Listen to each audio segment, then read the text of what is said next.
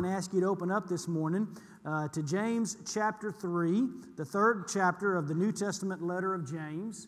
We've been walking through this short but powerful letter of James, who was the half-brother of the Lord Jesus Christ, for about 6 weeks now. And as we have seen that this letter is a very practical but a very powerful letter written to first-century Christians about what it means to live out the transforming power of the gospel in a personal and practical way in our lives each and every day.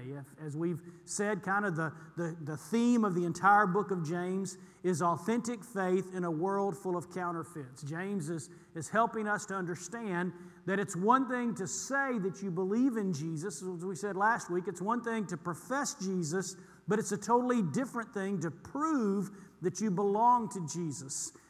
There's many people who are out there who would say, I believe in Jesus, or I believe I'm a Christian, or I believe in the message of the gospel, but affirming that you believe those things and then demonstrating that by being doers of the word and not just hearers of the word is something completely different. Today's passage that we're going to look at in James chapter 3 may be one of the most practical passages, not only in James's letter, but probably in the entire New Testament. As a matter of fact, I can't think of many people to whom these verses that we are about to read do not apply almost every single day of our lives. In James chapter 3, we're going to talk about this morning the most powerful muscle in the human body. And the most powerful muscle in the human body is not your biceps, it's not your quadriceps, it's not your abdominal muscles. The most powerful muscle in the human body is your tongue. And I want us to see what James says about the tongue in James chapter 3, beginning in verse 1, going through verse 12. James says, "Not many of you should become teachers, my brothers, for you know that we who teach will be judged with greater strictness. For we all stumble in many ways, and if anyone does not stumble in what he says, he is a perfect man, able to bridle his whole body. If we put bits into the mouths of horses so that they obey us, we guide their whole bodies as well. And look at the ships also. Though they are so large and are driven by strong winds, they are guided by a very small rudder wherever the will of the pilot directs. So also the tongue is a small member, yet it boasts of great things. How great a forest is set ablaze by such a small fire. And the tongue is a fire, a world of unrighteousness. The tongue is set among our members, staining the whole body, setting on fire the entire course of life, and set on fire by hell. For every kind of beast and bird, of reptile and sea creature can be tamed and has been tamed by mankind, but no human being can tame the tongue. It is a restless evil full of deadly poison. With it, we bless our Lord and Father, and with it we curse people who are made in the likeness of God. From the same mouth comes blessing and cursing, my brothers. These things ought not to be so. Does a spring pour forth from the same opening both fresh and salt water? Can a fig tree, my brothers, bear olives, or a grapevine produce figs? Neither can a salt pond yield fresh water." Would you pray with me this morning? Father, I pray this morning as we look at this passage of Scripture that you would open up each of our hearts to see the way that we can use our words for godly and ungodly ways. I pray, God, you would help us to see this passage this morning and to see ourselves in this call from James about the way that we speak to others, the way that we speak about others, about the way that we use our speech to bring you glory. So, Father, reveal us this morning and reveal anything in our hearts and in our lives that need to be corrected today. In Jesus' name I pray.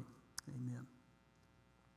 The most powerful muscle in your body, the tongue, is really a fascinating muscle if you think about it. First of all, the tongue is the sensory center of all human taste. You can distinguish a number of different kinds of flavors from the receptors that are on your tongue. You can discern something that's sweet from something that is salty. You can discern something that is bitter from something that is hot, all because of the nerves that are inside of the human tongue. Not only that, but the tongue is also used to help you express words. Even as I'm talking right now, as I'm forming these words, my tongue is pressing either to the roof of my mouth or to the tips of my teeth, and those things allow me to form the words that I am speaking. You make certain sounds from the way you press your tongue around. You can even use your tongue to express disapproval of someone without even saying a word, you know? All you got to do is stick your tongue out at them. And immediately everybody knows it's a universal symbol of disapproval. What makes the tongue the most powerful muscle in the body, though, is how it's used to verbally interact with other people. And when we talk about the tongue in this manner, we're not just talking about the muscle of the tongue, but we're talking about the whole system of speech. It's really a miracle of the human body when you think about it. Our speech is made up of three subsystems of our body: the respiratory system, the phonatory system, and the resonatory system. Now, you didn't know you were going to get a biological lesson when you came in this morning. But all three of those systems combine to formulate and express verbally whatever thoughts or feelings we may be expressing internally at the time. And so when you think about the ability of human beings to speak, and really the one thing that kind of distinguishes us from all of creation in many ways. I mean, animals have different ways of expressing, you know, themselves. Lions can roar and birds can sing, but when you think about it, it's really only the human person who has the ability to express thoughts and feelings in words the way that we do. I want you to think about this for a second. How many of you have ever said something recently that you wish you had never said or wish that you could take back now? Anybody? Mm-hmm. Yeah, that's not one you like to really raise your hand on, is it? Almost all of us have learned the hard way about the dangerous power of our words. And for those of us who haven't learned about the power of your words, it's not because you don't have a problem with your words, it's probably because you have a problem with your heart. God's word has a lot to say about the speech of followers of Jesus Christ. I want you to look at a few of these passages of Scripture on the screen. Ephesians 4:29 says, "Let no corrupting talk come out of your mouths." We don't have time to exegete all of the things that would come under the words corrupting talk, but basically Paul says that there has to be anything that comes out of your mouth that is corrupting, that speaks corruptive things to anyone, but only such as is good for building up as fits the occasion, that it may give grace to those who hear. So really the definition of corrupting talk is anything that doesn't give grace to others. Colossians chapter 4, verse 6, "Let your speech always be gracious, seasoned with salt, so that you may know you ought to answer each person." Matthew chapter 12, Jesus said, "I tell you, on the day of judgment, people will give account for every careless word they speak." That's a scary, scary thought, isn't it? "For by your words you will be justified, and by your words you will be condemned." Proverbs chapter 21, verse 23, "Whoever keeps his mouth and his tongue keeps himself out of trouble." And then Proverbs 17:28, here's a verse for some of us in here today. "Even a fool who keeps silent is considered wise." I love that. Even a foolish person who keeps his mouth shut could be considered wise. When he closes his lips, he is deemed intelligent. You know, one of the things when I was younger, people would say to me, they'd say, "You know, one of the things I love about you, Matt, is that, and you just say whatever's on your mind. You're like, you just don't have a problem just speaking what's on your mind." And then I came to realize that while many people are known for speaking their mind, saying what's on your mind isn't necessarily a badge of honor that most of us should be wearing. And it's not something that many of us should be proud of. Few things display the maturity in Christ and submission to the leadership of the Holy Spirit in our lives than the ability of Christians to put a spiritual filter over their mouths. In your notes, I've kind of summarized what James is saying in James chapter 3, verses 1 through 12 this way. Few things can either authenticate or destroy our Christian witness more than the way that we engage with others with our words. Few things have the power to either authenticate or prove our Christian witness, and few things have the power to destroy our Christian witness more than our words. And I've learned this lesson the hard way over the years. And I think many of you have learned this lesson as well. I want us to look at three things that James, the brother of Jesus, tells us this morning about the Christian and our words. And I want us to look at these as we walk through this text this morning. The first thing I want us to notice is the power of the human tongue. James addresses the power of this muscle, this tongue. And notice first in verse 1, we read that verse. Not many of you should become teachers, my brothers, for you know that we who teach will be judged with greater strictness. James opens his section with a warning to those of us who would teach the Word of God. And he says, not many should become teachers, not many should aspire, because those who teach are accountable to a very high standard. Now, when James says this in verse 1, he's not saying that people should avoid being teachers or preachers or elders in the church. He's not saying that we should run away from that. As a matter of fact, that the Holy Spirit has laid that calling upon our life, whether in my particular role as pastor teacher or even as someone who's been given the calling to teach God's Word to others in a Bible study capacity. It doesn't mean that we should run away from that. He's not saying that we should avoid being teachers. The Bible tells us that we need godly teachers in the church, and we need many who are able to teach others. But what he's saying is you need to be very careful. You shouldn't actively seek out the office of the pastor or the role of teaching the gospel unless you have a definite sense of calling and leading from the Holy Spirit. And the reason for that is because of the accountability of those who are in spiritual authority have over their words. There's something that is unique to those of us who stand in a pulpit on Sunday morning that no one else can understand.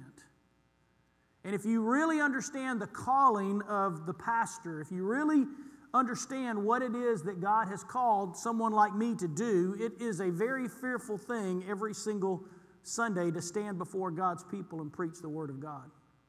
As a matter of fact, the first 5 years that I was a senior pastor in Alexander City, Alabama, the first 5 years, every Sunday morning, I would have to go to the bathroom multiple times before I got up to preach because my stomach would be churning so much for nervousness over standing before God's people preaching God's Word. Every Sunday that I stand in this pulpit, I do so under the weight of this warning that James tells us that not many of us should aspire to be teachers because we will be judged with a stricter judgment. It's a heavy thing to stand before God's people and open up and teach the Word of God. And every time that I stand here to teach, I do so under the weight of the knowledge that the words that I speak can influence the eternal destiny of hundreds of people every single week. That's what James is saying here. We need to be careful about this calling because our words are important. But then James goes on and he says, we all stumble in many ways. He's acknowledging the frailty of our human condition. He tells us every one of us stumbles, not just pastor teachers, all of us stumble, and all of us stumble in many ways. Even though we as Christians have been redeemed from the curse of our sin, we are not yet removed from the reality of our sinful hearts. And so he then turns to a form of stumbling and sin that all of us can relate to when he says, if anyone does not stumble in what he says, he is a perfect man, also able to bridle his whole body. He turns to the sin of speech. And he says, if anyone in here doesn't stumble occasionally or often in the things that you say, if you don't stumble with your words, if you never use your words in a manner that is ungodly or unchristian, then you are, what James says, a perfect man or a perfect woman. As a matter of fact, if you can control your mouth, you can control every other aspect of your life, is what he says. You're a perfect man, able to control your whole body. But we know that nobody can do that because he goes down and says that even later on when he says, no man can tame the tongue. Nobody in here is perfect in their speech as a Christian. Some people struggle with anger and impatience, while others don't really sin with impatience. Some people struggle with greed and covetousness, while others may not struggle with that. Some people struggle with substance abuse, while others don't have any temptation at all to abuse substances. But every Christian on some level stumbles with godly speech. Every Christian on some level stumbles with the way that we use our mouth. You might lose your temper with someone who's driving in front of you, and you think it's okay because you're in the car by yourself and nobody's listening to you. Nobody's listening to what you're saying to that person, but the reality of it is that someone is listening to you, right? You hear a juicy story about someone that seems too good to be true, so you share it. You're asked your thoughts and feelings about something, but you don't really want to express your true thoughts and feelings, so you tell a little white lie because you don't want to offend the person. You drop the dinner on the floor that you've been working on for over an hour. Or maybe you don't like a decision that someone in the church has made, and so you decide you're going to go up to the pastor or the minister or the church member or the deacon and criticize them and say things about them that are unfounded. All of these are sinful speech patterns. And James clarifies that if anyone doesn't stumble in their speech, they're perfect. If you've never said anything that you shouldn't have said, if you've never used your words in a way that harms or demeans others, then you have overcome a huge sin obstacle in your life. But the truth of the matter is that nobody has successfully won the battle of the tongue, and no one is sinless in their speech.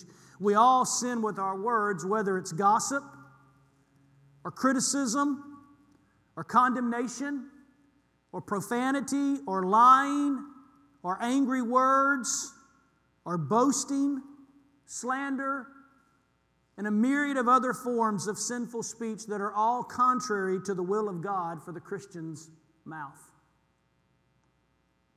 James continues in verses 3 through 5 when he talks about putting bits into the mouths of horses so that they obey us, and as we do, we guide their whole bodies. And then he says, if you look at ships, they are large and driven by strong winds and guided by a very small rudder wherever the will of the pilot directs. He turns to really three metaphors. The first is that of a bit, a little small bit, a piece of metal that we put into the mouths of horses, animals that can weigh over a ton. Animals that have muscle capacity that is far beyond what any human being can muster, and yet someone can put a bit in a horse's mouth and tie two leather straps and sit on the back of that horse and guide that horse anywhere that they want that horse to go. And then he talks about the rudder of a ship, that you can have a powerful, gigantic ship that's either propelled by the wind, or in our particular capacity, it could be propelled by fuel, by nuclear power, or by gasoline, or by any of other methods. And you can have this massive ship, and that ship and the course of that ship is determined by a very small piece of wood or metal that's on the back of the ship that directs the ship according to wherever the pilot wants it to go.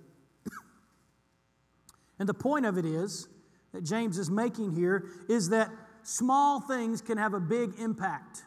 Small things can have a big impact. And what James is saying, I put in your notes, is this, that the course of our lives is usually determined by our mouths before it is ever determined by our steps. Did you ever notice that?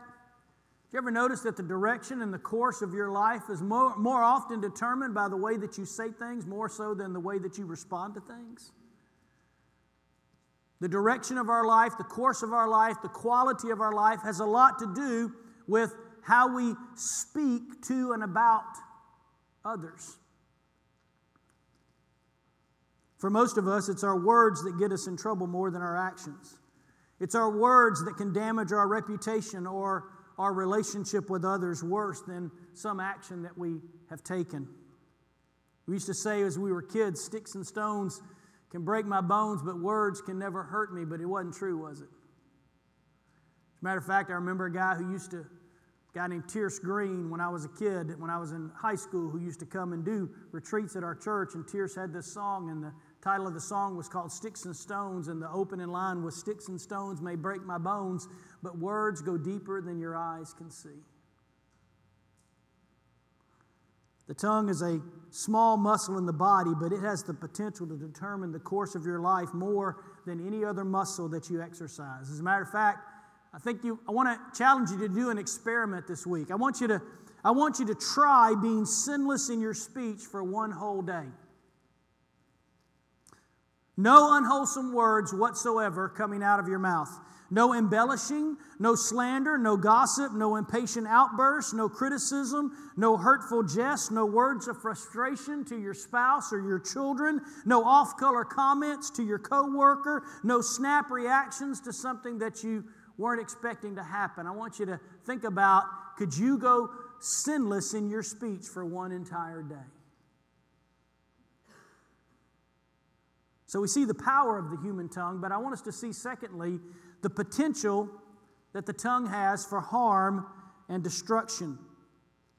The potential for harm and destruction. James turns to the third metaphor, which is that of a small fire that turns into an inferno. In verse 5, he says, "How great a forest is set ablaze by such a small fire, and the tongue also is a fire, a world of unrighteousness. The tongue is set among our members, staining the whole body, setting on fire the entire course of life, and set on fire by hell."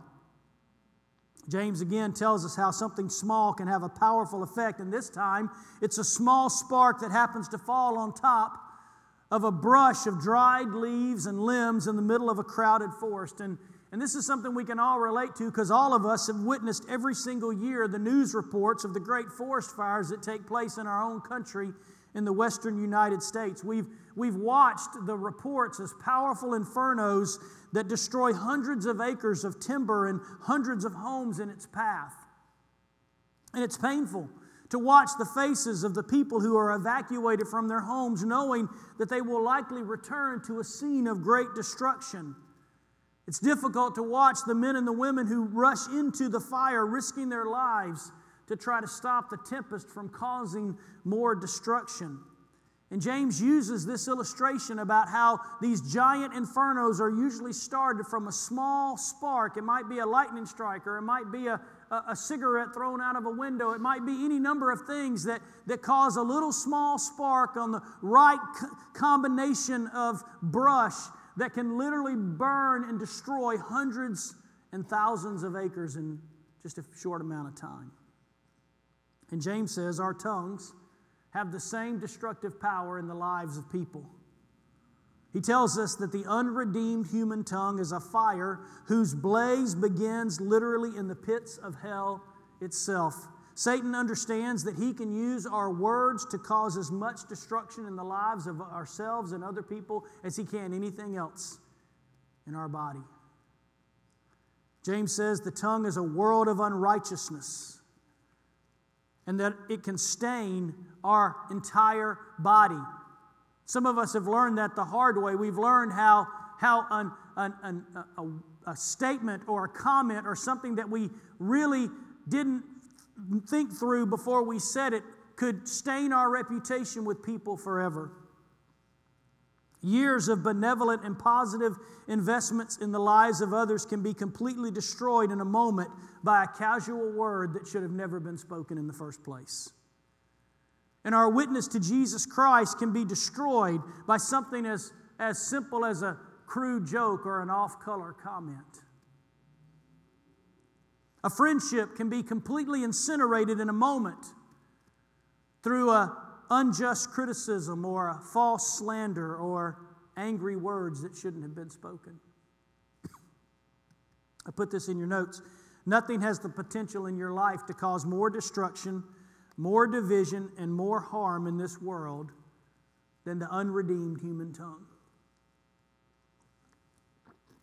Nothing. Nothing can destroy lives more. Nothing can cause more division in our culture or harm to others than the tongue that is not controlled by the Spirit of God. Wars have literally been ignited by the speech of men of power. People have gone from the height of celebrity to be completely canceled by the culture in a moment because of unwise words that they spoke. I was looking through some of this week. Last year there was a pastor in Missouri who was preaching very much like I am today in his church. And he decided to make a comment about women and their appearance before their husbands. And he made one improper and unbiblical remark that started a fire in his church and in his community. He was placed on leave for 4 months. All because he said something that was unbiblical but was his personal opinion. You might remember in 2018, Papa John's chairman, John Schnatter, made a comment on a radio interview and used a racial slur. And as a result of that, he was forced to resign from the pizza company that he founded and led for 34 years. His comments were even so destructive, not only to him and to his company. The National Football League, who had a relationship with Papa John's, canceled their contract with Papa John's because of the comment that their founder made. Maybe you've heard the story of a senior saint who was talking at the hair salon with the other ladies when she heard a juicy but unproven little tidbit about her pastor in the church. So when she got home, she began to call the other ladies in her Sunday school class to let them know about this little bit of news that she had heard about Brother Ben. Pretty soon, the word had spread throughout the church, and one of the deacons came to confront Brother Ben with the news, only to find out that the rumor was completely untrue and completely unsubstantiated. The damage, though, had already been done. Truly embarrassed, Miss Bertha came by the office to talk to Brother Ben and offer her apologies for spreading the story. The pastor said that he would accept her apology on one condition. He said, "Miss Bertha, I'd like you to do something before I accept your apology." She said, "Okay, what is that?" She said, "Do you own a feather pillow at your house?" And she said, "Yes, I do." He said, "I want you to go home. I want you to get that feather pillow. I want you to go to the center of the town square. I want you to cut that feather pillow open, take the feathers, and throw them up into the air, all of them. And then I want you to come back to my office."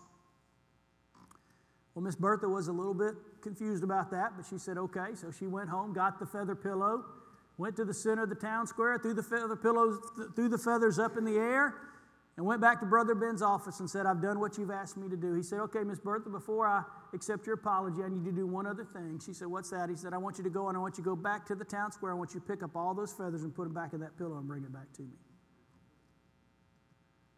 She said, "Well, I can't. Those feathers are blown all over town by now." Brother Ben said, "In the same way, you can never undo the words you speak once they leave your mouth." James goes on to say that the tongue is like an untamed animal. You know, you can tame lions and put them in a cage if you feed them enough.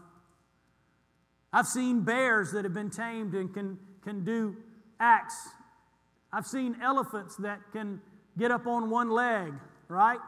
We can tame elephants and lions and bears, but James says no one can tame the tongue. As a matter of fact, the only one who can tame the human tongue is the Holy Spirit of God.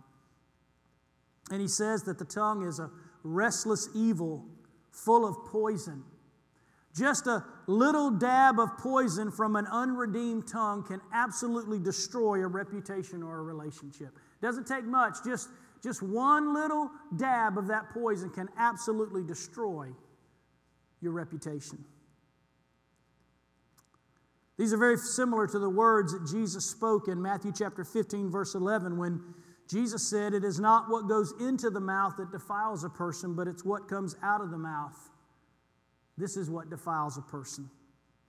And Jesus went on to say that the health and the condition of a tree is demonstrated by its fruits. Good trees bear good fruit, and bad trees bear bad fruit. And Jesus said, out of the heart, the mouth speaks. Out of the heart, The mouth speaks. And it's an interesting statement because Jesus is saying what comes across your lips may not be what you meant to say, but it does reveal what you were really thinking and what's really in control of your heart. Out of the heart, the mouth speaks. In your notes, I put it this way: sooner or later, our tongues reveal what's true about our hearts. Sooner or later, it's going to happen. Sooner or later, our mouths and our tongues are going to reveal what's going on in our hearts. Have you ever said something and instantly wished that you could take it back, and ever said something and realized in that moment it was a poor choice of words, and when you did, you said, "Oh, I didn't really mean to say that," or "I can't believe I said something like that." Well, the reality of it is, yeah, you did mean to say it, because if you didn't mean to say it, you wouldn't have. See, what happened in that moment was not that you said something you didn't mean to. What happened in that moment was this filter that most of us have learned to keep over our hearts. That filter was pierced for just a moment, and something came out of that filter that we were really feeling, but we didn't mean to express verbally. Sooner or later, your words will reveal what's true about your heart. Which brings us to the third and final truth that James talks about, which is the problem of spiritual hypocrisy. See, the problem with our mouths is that our mouths often reveal a greater problem in our hearts, which is the problem of spiritual hypocrisy. James tells us that our tongues can get so bad that we become nothing more than spiritual hypocrites. Look at what he says in verses 9 through 12. With our mouths we bless our Lord and Father, and with it we curse people who are made in the likeness of God. Here's what he's saying. Just a few minutes ago, we were singing songs about the glory of our Lord Jesus Christ, and some of you had the capacity to sing praises to God and sing glorious truths about God, and before the day is over, you will say words to or about someone who was created in the likeness of God that you shouldn't be saying. From the very same mouth, we can praise God and curse those who were made in His image. One of the greatest problems with the sins of the mouth is that we often forget when we are speaking ill about or towards someone else that we are speaking to an image bearer of Almighty God. We are speaking to someone whom Almighty God personally created and breathed His life into. We are speaking to someone who carries the image of holy God in this world. And James talks about this spiritual hypocrisy when he says, how can we bless a God we cannot see and curse an image bearer of God that we can see? That's why James says, brothers, this shouldn't be this way. Verbal hypocrisy, listen carefully, verbal hypocrisy should never be tolerable in the church of the living Lord Jesus Christ. Never. The church should never be a place that allows gossip, criticism, slander, demeaning, prejudicial comments, hearsay, rumor spreading, cursing, or any other forms of ungodly speech to go unaddressed.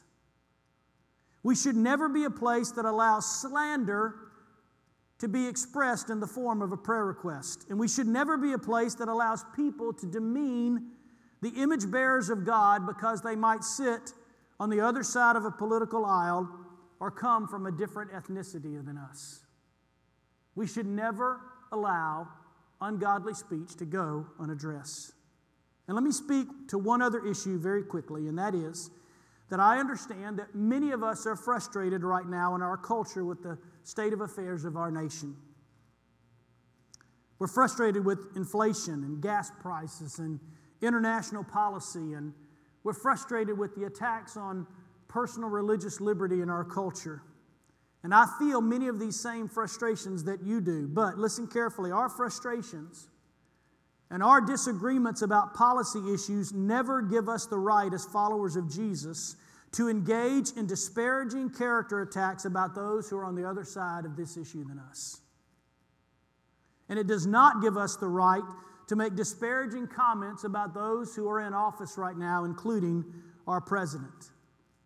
Nowhere does the Bible give instructions to Christians on how to engage in public character assassination. But it does call us to pray for those who are the heads of state. And the reality is that if you haven't been praying for our president to repent of ungodly leadership decisions and be led by and follow the wisdom of the Spirit of God, then you probably shouldn't be expressing your opinion publicly about him or his policies. And you shouldn't do it on social media, and you shouldn't do it with your mouth. It's perfectly fine to express personal disagreement on policy matters, because that's what makes for good and healthy debate. It's what makes a democracy work. It's perfectly fine for us to say, I disagree about this particular decision. I think this is the wrong decision. I think we need to do something different. That's what makes democracy work. But it is not acceptable for Christians to engage in immoral speech or personal character attacks. Because we need to remember that a lost world is watching every moment of the day to see how we who are followers of Jesus Christ will speak to the issues of the day. And verbal hypocrisy that claims the beauty of a Savior who can transform hearts while at the same time saying ungodly things that come from an untransformed mouth will destroy our witness and the witness of the church more than anything else. You want to know why people aren't embracing our Savior? It's because for many of them, they're listening to the words of Christians. And what they hear about the beauty of Jesus doesn't match what they hear from the character that comes across our lips. I put this in your notes. The greatest capacity for damage in your speech is not the potential damage to your reputation, and it's not the damage of feelings to others, as bad as those things are. The greatest damage for reputation from your speech is to the damage to your witness for the gospel of Jesus Christ. Again, the things that we are dealing with in our culture right now are important, and we as Christians need to have a forum to speak the kingdom of God. It's what it means to be salt and light. We need to be able to speak into those issues in a way that is winsome, in a way that is wise, in a way that expresses the Word of God into the culture. It's what we're called to do. But we don't do that by engaging in demeaning and mocking and criticism. We're not going to win the culture that way. We're going to win the culture when we show them the beauty of a transformed heart that has hope in this world and believes in the power of the gospel to change lives. At the end of the day, the thing that should matter most for us as Christians is the gospel of Jesus and ensuring that as many people as possible have the opportunity to hear about Him and trust Him for salvation, because we won't take any of the rest of the stuff to heaven with us. And if you win a political argument and have a chance to get personal retribution to someone who has offended you or hurt your feelings, but you lose the chance to influence that person for Jesus Christ, then what have you really won at the end of the day? We need to pay careful attention to this powerful muscle in our body, the tongue. And we need to evaluate carefully the way we speak to and about other people. Many of us need to pray right now for the Spirit of God to redeem our hearts and to redeem our mouths, so that we will not use our words to undo what our Lord Jesus is trying to do in this world. And many of us would do well to remember Psalm 19:14. Psalm 19:14, David said, "Let the words of my mouth and the meditation of my heart be acceptable in your sight, O Lord, my God, my rock and my redeemer." Would you pray that every morning as you get up? Oh Lord, would the words of my mouth and the meditations of my heart be acceptable today in your sight? Now, real quickly, you got a few more blanks there. I don't have time to expound on these, but let me just give you a few positive ways to redeem your speech, a few positive ways to replace criticism and gossip and slander and these things. What are some positive ways that we can speak? Number one, share God's word and the gospel with others. You can use your words to bring the good news of Jesus Christ, to see a person transformed from spiritual death to spiritual life. You have the power in your words when you share the gospel with others to share the only message that can change the eternal destiny of someone else. So use your words to share God's word and to share the gospel with other people. Number two, speak to others as if Jesus were a part of the conversation. Because He is. Because the person who's standing in front of you is an image bearer of God. And if you wouldn't tell that crude joke in front of Jesus, you probably shouldn't tell it. If you wouldn't make that off-color comment about someone in front of Jesus, then you probably shouldn't say it. You need to speak to others as if Jesus were a part of the conversation, because He is. Number three, purpose in your life to be a channel of affirmation and encouragement to others. Purpose in your life to be a channel of affirmation and encouragement to others. This is hard sometimes for me because my spiritual gift is negativity sometimes. And sometimes it's hard for me to think about how do I speak in a way that is affirming and encouraging to others. I have the gift of sarcasm. I can say all kinds of things sarcastically, and unfortunately I've learned that sometimes being sarcastic may not necessarily hurt someone else's feelings, but it sure does influence the way they see about me and my Savior. So purpose to be a channel of affirmation and encouragement to others. Number four, boldly but humbly stand for the truth of God. Boldly but humbly stand for the truth of God. There are going to come times when we as Christians need to speak to the culture of the day. We need to speak into the issues that are going on in our culture. We need to speak about things like abortion, and we need to speak about things like religious liberty. We need to speak about things like attacks on the church.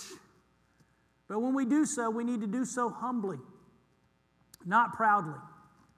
We need to boldly but humbly speak for the truth of God. And then one of the most powerful ways that you can use your words is to intercede through others, for others, through the ministry of prayer. Intercede for others through the ministry of prayer. Just think about that. If you use your words this week to share God's word and the gospel, to speak to others as though Jesus were part of your conversation, to purpose in your words to make sure that everything you say is affirming and encouraging to others. And when it comes time to boldly stand for the truth of God, you do so, but with humility. And if you use your words to pray for others, you could literally transform the world with your mouth. Would you bow your heads and close your eyes this morning? As we close this morning, we want to offer an opportunity to respond this morning to the Word of God. We're going to have an invitation time and sing a song. And as we do, if you're here this morning and you need to know the Lord Jesus Christ as your Lord and Savior, if you're here this morning and God has revealed to you your need for the Lord Jesus, your unredeemed mouth is not your greatest problem. Your greatest problem is your unredeemed heart. Because out of the mouth, the heart speaks, and if your mouth is constantly speaking ungodly things, it might be because you have an ungodly heart that's never been changed by the gospel. So in just a moment, if you're here and you need to trust the Lord Jesus as your Savior this morning, and the Holy Spirit's been working on you, revealing to you your need to be saved and forgiven, to repent of your sins, and in just a moment, we want to give you an opportunity to do that. You can come and speak to me or one of our ministers, and we'll be glad to share the gospel with you. But maybe you're here this morning as a Christian and you say, you know what, I'm a follower of Jesus, but my mouth doesn't always reflect that. And I need to come this morning and I just need to repent of that. I need to get before my Savior and say, God, may the words of my mouth and the meditations of my heart be acceptable in your sight. And maybe you need to confess some loose lips this morning. Maybe you need to come because the Lord is revealing to you that you need to be a part of Central Park Church or anything else that the Lord is revealing to you, you come. Father Heaven, we thank you so much for your word. And we thank you for being a God who not only spoke all things in existence through the power of your word, but you've given us as image bearers the power through our words to speak life into others. Forgive us for using our words in ways that are not godly and honorable to you. And Father, redeem our mouths so that our words are always conduits of your word and the gospel in a lost and broken world. God, speak to whoever needs to respond this morning and call them to do whatever you've called them to do. And we pray these things in Jesus' name. Amen. Would you stand and sing this with us? You respond if the Lord's calling you to.